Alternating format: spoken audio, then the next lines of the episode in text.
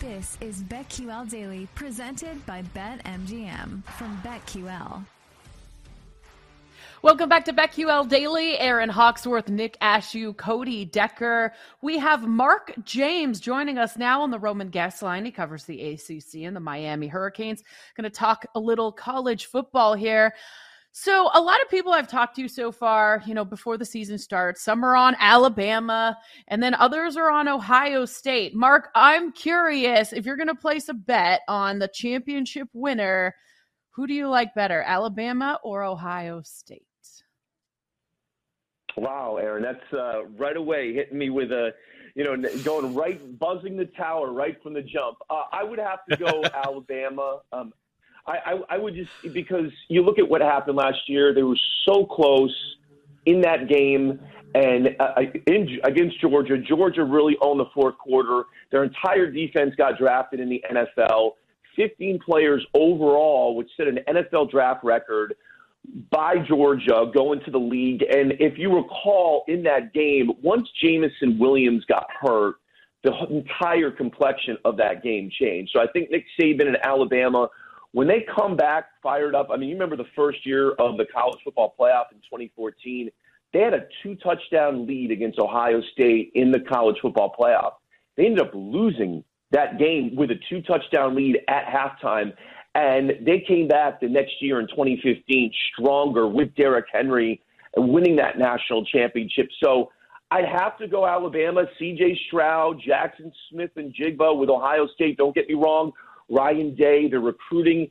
They've done a, a, an unbelievable job. But I just think that you're looking at Nick Saban right now. This guy, um, someone told me, a former co host of mine in Charlotte who has a lot of connections with Alabama, told me in 2011, after they won their set, after Saban won his second national title at Alabama, now he's won six. And he said to me back then that he wanted to basically completely catch and surpass Bear Bryant. Well, he's already caught him. And if you want to count the one national title that he won at LSU, he surpassed him. He's got seven. Bear Bryant has six. So uh, I, I just think that Alabama, it, it's like, you know, three guarantees in life every year death taxes in Alabama, being in the college football playoff with a chance to win the national title. I think that loss against Georgia, Nick Saban's former assistant Kirby Smart, that's going to sting. Um, I think obviously Bryce Young, he's got a lot of pride. He's the reigning Heisman Trophy winner. He wants to come back, and they want to win it all. I don't think they're about individual awards. And like I said, they are loaded. Um, yeah, they lost some players to the NFL, but they bring back to me the guy that should have been invited to New York City last year for a Heisman Trophy finalist, and Will Anderson. So I'm, I'm going to have to yeah. roll tide on this one. Um, I'm just waiting, like everybody else in college football. When to me, it's like, what's the over under on age when Nick Saban's going to finally retire? Because I don't know what it's going to be. Is it going to be 75, 80? What are we? What are we talking? Like, like just, just how much success can you know? Can you have? Like, what, what else? What is there left to prove? You know? It's it's clear at this point. Nick Saban just wants to make his career impossible for anybody else to match if he just coaches until he's 80. At this point, you're right. It may just be that long. You know, it, speaking of coaches, obviously the big high profile move this offseason was Lincoln Riley going to USC. And there have been some sports books that have come out talking about all the money coming in on USC to win the national title right now. In fact, I think at the Superbook, they were the the most money had come in on USC to win. So it's clear that Lincoln Riley and what he's done on the we could call it the transfer portal, but really it's more of like the free agent market, I guess, at this point in college football. At 20 to 1 USC to win the title, how much of this is just hype and how much of this do you look at what Riley has already done in terms of the roster on paper and say, eh, this is going to be a very, very different team this year? Yeah, it's a great question. Here's the thing: the the team to beat in the Pac-12 is Utah. I mean, look what Utah mm-hmm. did last year to Mario Cristobal in Oregon twice and they will be this year's team. They're, they're to me the favorite in that South Division. Now, what Lincoln Riley has done in a short period of time. I mean, Caleb Williams comes over from Oklahoma. Uh, he gets Jordan Addison, the guy who won the Biletnikoff Award at Pitt as the best receiver in the country, to come over. Um, he also inherits some pretty good personnel as well. Uh, Mario Williams uh, uh, coming over from Oklahoma, so he's getting a lot of people in the portal. I just think we all need to let's just pump the brakes a little bit. And, and I say that not only with Lincoln Riley, but my guy, Super Mario Cristobal at the University of Miami. These guys need to get a year under their belts. Um, I, I, like, listen, I don't think it's above, beyond the realm of comprehension that USC could be in the Pac 12 championship game and win it all. But let's just, like, I don't think that they're college football playoff ready just yet. Uh, they're recruiting. I mean, Malachi Nelson, one of the best high school quarterbacks coming in um, next season, uh, it's going to be great. They've got they bring back a lot of great players, um, and but I just don't know. It, it's tough to instill a culture right away, and I think they're going to win. But I just think you look at what Kyle Whittingham has done at Utah. They're the reigning Pac-12 champs. Uh, Dan Lanning at Oregon. Um, yes, they've lost some players, but Oregon still is going to be really tough. Mario Cristobal did not leave that cupboard bare there in Eugene. So uh, there's value. Don't get me wrong on USC.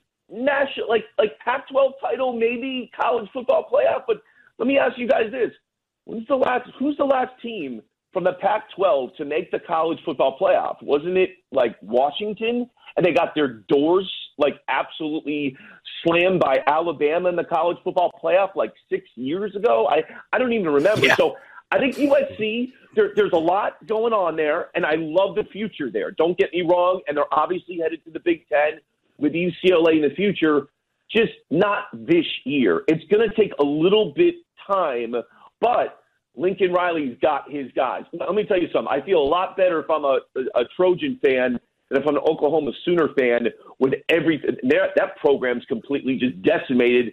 So good luck to Brent Venables and Norman. You know, you bring up a great point with USC going to the Big Ten and UCLA joining them. I'm a UCLA game, guy myself.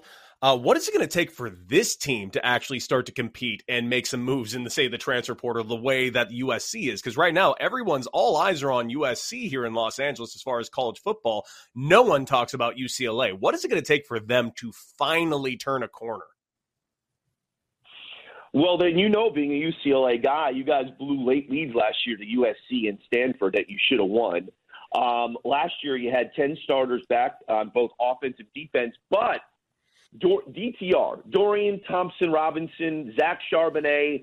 Um, I, I, like, you know, Brian, I, I, I, like, excuse me, what Chip Kelly has done. And I think that they are certainly now, um, they are, they are definitely right there in the thick of things.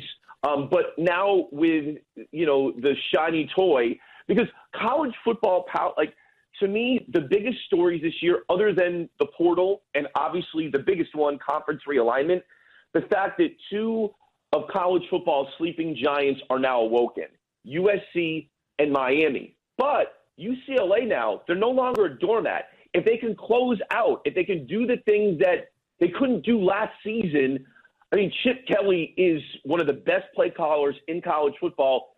The issue with UCLA is that you just don't have that, as, as I call it, that blue chip ratio talent. And in order to win the national title in college football, at least 50% of your roster needs to be four and five star players. They don't have that at UCLA. Heck, they don't have that at USC right now because Clay Helton certainly didn't leave Lincoln Riley, you know, chock full with a bunch of talent. I mean, Lincoln Riley got probably their two, uh, excuse me, got the two best players in, in terms of their quarterback, Caleb Williams and Jordan Addison, through the transfer portal. UCLA is there. Obviously, they play in a tough conference, but I just think that now that you're in that division, I mean, you look at your out of conference schedule, it's a joke. So you should roll. You literally will roll out of the bed. Uh, you'll be five and zero oh rolling into October. Bowling Green, Alabama State, South Alabama, then at Colorado.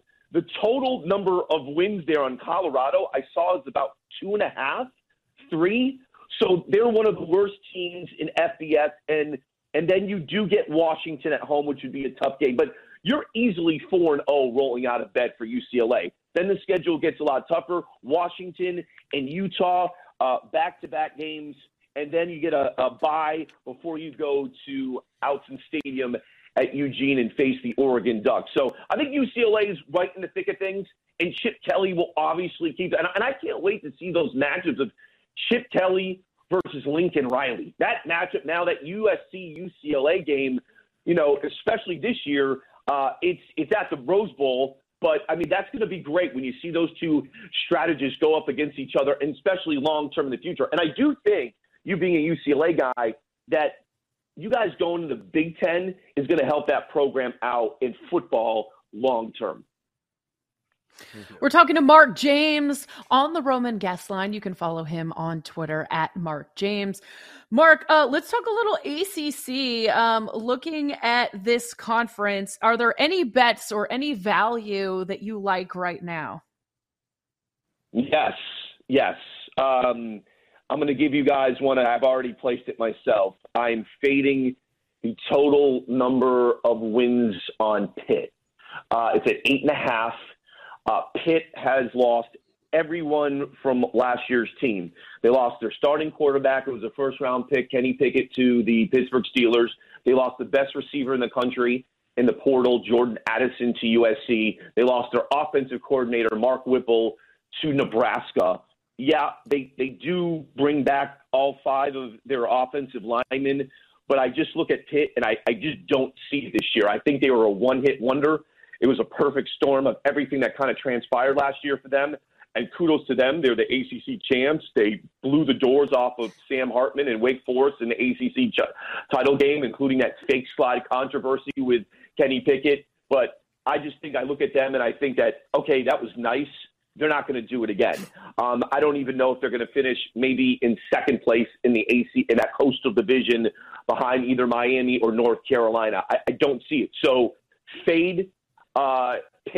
I've already done it. It's the I, I did it last year, Aaron, with the University of um, North Carolina. I think their total going into last season, if I'm not mistaken, was about ten or I'm looking it up right now. Was actually yeah, last year was at ten. It was the easiest bet I made all season. By the end of September, I was just waiting for the season to end because I knew it. Here's another one as well. Florida State. Florida State right now, uh, if you look at them, they are absolute disarray. Their total, I believe, is six and a half, depending where you shop. I'm looking at their schedule, and I don't see them getting more than five wins. They just, uh, matter mm. of hmm. fact, I, I would even go as far to say that Flo- that Mike Norvell will be fired before Halloween. They will make an in-season fire. You look at their schedule. Other than Duquesne, uh, they get LSU and Brian Kelly um, in New Orleans, which will be pretty much a home game for LSU. They go at Louisville. Uh, BC, who's no slouch anymore, what Jeff Hafley has done. I mentioned Sam Hartman and he him being one of the best quarterbacks in the country at NC State, Clemson. So that's all by they could have four or five losses by October 16th. That's bad news. I am actually shocked that Mike Norvell was brought back for another season in Tallahassee, Florida, because I, I don't get it. Miami and Florida made moves. Sorry, I, I went to the U. I, I just, you know, I'm allergic to Garnet and gold, but um, I, I was just surprised. fade Pitt and fade Florida State. You can thank me later and cash those tickets. It, it'll be easy money, especially on Pitt. There's no way Pittsburgh's going to get to nine wins. Love it. Love it. Uh, Mark James on the Roman guest line. I'm trying to find Florida State right now. I did find Pitt at eight and a half, so I'm betting that, and I will bet the other. Thank you so much for joining us. Um, that was Mark James on the Roman guest line. You can follow him on Twitter at Mark James. Again, Florida State, Pitt, fade them both, he says. Um, he sounded very confident as well. Great information there um, from Mark. And coming up next, we are going to do a little more college football talk. I already have some bets in, uh, but we'll go over, look at some of these different conferences and some futures. BetQL Daily rolls on. Aaron Hawksworth, Nick Ashew, Cody Upperdecker. Stay with us.